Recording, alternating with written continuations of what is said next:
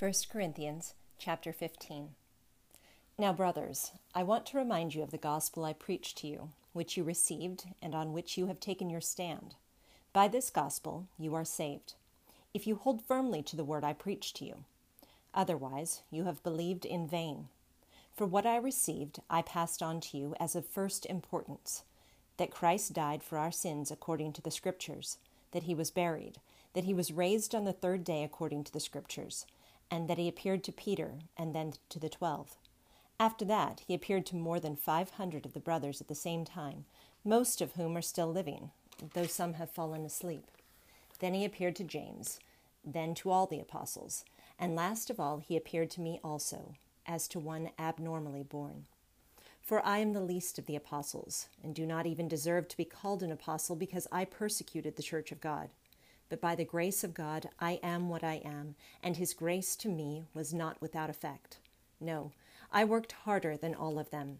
Yet not I, but the grace of God that was within was with me. Whether then it was I or they, this is what we preach, and this is what you believed.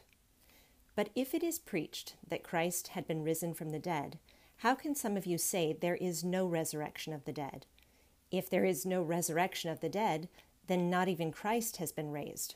And if Christ has not been raised, our preaching is useless, and so is your faith.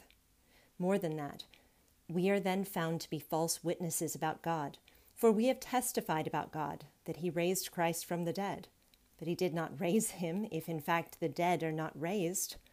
For if the dead are not raised, then Christ has not been ri- raised either. And if Christ has not been raised, your faith is futile you are still in your sins. Then those also who have fallen asleep in Christ are lost. If only for this life we have hope in Christ, we are to be pitied more than all men.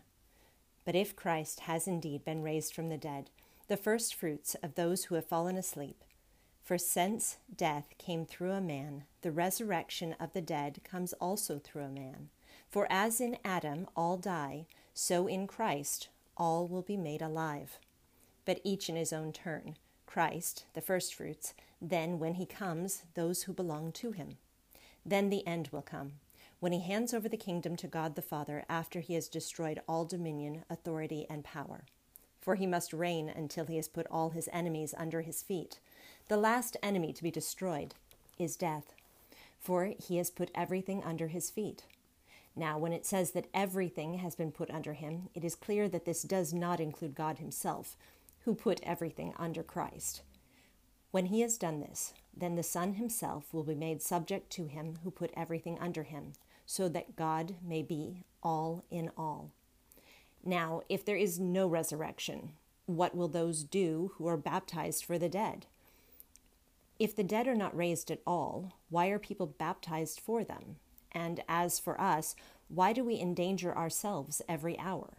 I die every day. I mean that, brothers, just as surely as I glory over you in Christ Jesus our Lord. If I fought wild beasts in Ephesus for merely human reasons, what have I gained if the dead are not raised? Let us eat and drink, for tomorrow we die. Do not be misled.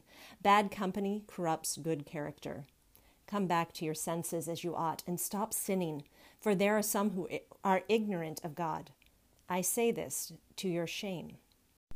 But some may ask, How are the dead raised? With what kind of body will they come? How foolish! What you sow does not come to life unless it dies. When you sow, you do not plant the body that will be, but just a seed, perhaps of wheat or of something else. But God gives it a body as He has determined, and to each kind of seed He, has, he gives its own body. All flesh is not the same. Men have one kind of flesh, animals have another birds another, and fish another. There are also heavenly bodies, and there are earthly bodies. But the splendor of the heavenly bodies is one kind, and the splendor of the earthly bodies is another. The sun has one kind of splendor, the moon another, and the stars another. And star differs from star in splendor. So will it be with the resurrection of the dead. The body that is sown in is perishable, it is raised imperishable. It is sown in dishonor, it is raised in glory. It is sown in weakness, it is raised in power. It is sown a natural body, it is raised a spiritual body. If there is a natural body, there is also a spiritual body. So it is written The first man, Adam, became a living, living being, the last Adam, a life giving spirit. The spiritual did not come first, but the natural, and after that the spiritual. The first man was of the dust of the earth, the second man from heaven. As was the earthly man, so are those who are of the earth. And as is the man from heaven, so also are those who are of heaven. And just as we have borne the likeness of the earthly man, so shall we bear the likeness of the man from heaven. I declare to you, brothers, that flesh and blood cannot inherit the kingdom of God, nor does the perishable inherit the imperishable. Listen, I tell you a mystery. We will not all sleep, but we will all be changed. In a flash, in the twinkling of an eye at the last trumpet. For the trumpet will sound, the dead will be raised imperishable, and we will be changed. For the perishable must, must clothe itself with the imperishable, and the mortal with immortality. When the perishable has been clothed with the imperishable, and the mortal with immortality, then the saying that is written will come true Death has been swallowed up in victory. Where, O death, is your victory? Where, O death, is your sting? The sting of death is sin, and the power of sin is the law. But thanks be to God, He gives us the victory through our Lord Jesus Christ. Therefore, my dear brothers, stand firm. Let nothing move you. Always give yourselves fully to the work of the Lord, because you know that your labor in the Lord is not in vain. Psalm 119 He. Teach me, O Lord, to follow your decrees, then I will keep them to the end. Give me understanding, and I will keep your law and obey it with all my heart. Direct me in the path of your commands, for there I find delight. Turn my heart toward your statutes and not toward selfish gain. Turn my eyes away from worthless things. Preserve my life according to your word. Fulfill your promise to your servant, so that you may be feared. Take away the disgrace I dread for your laws are good. How I long for your precepts. Preserve my life in your righteousness.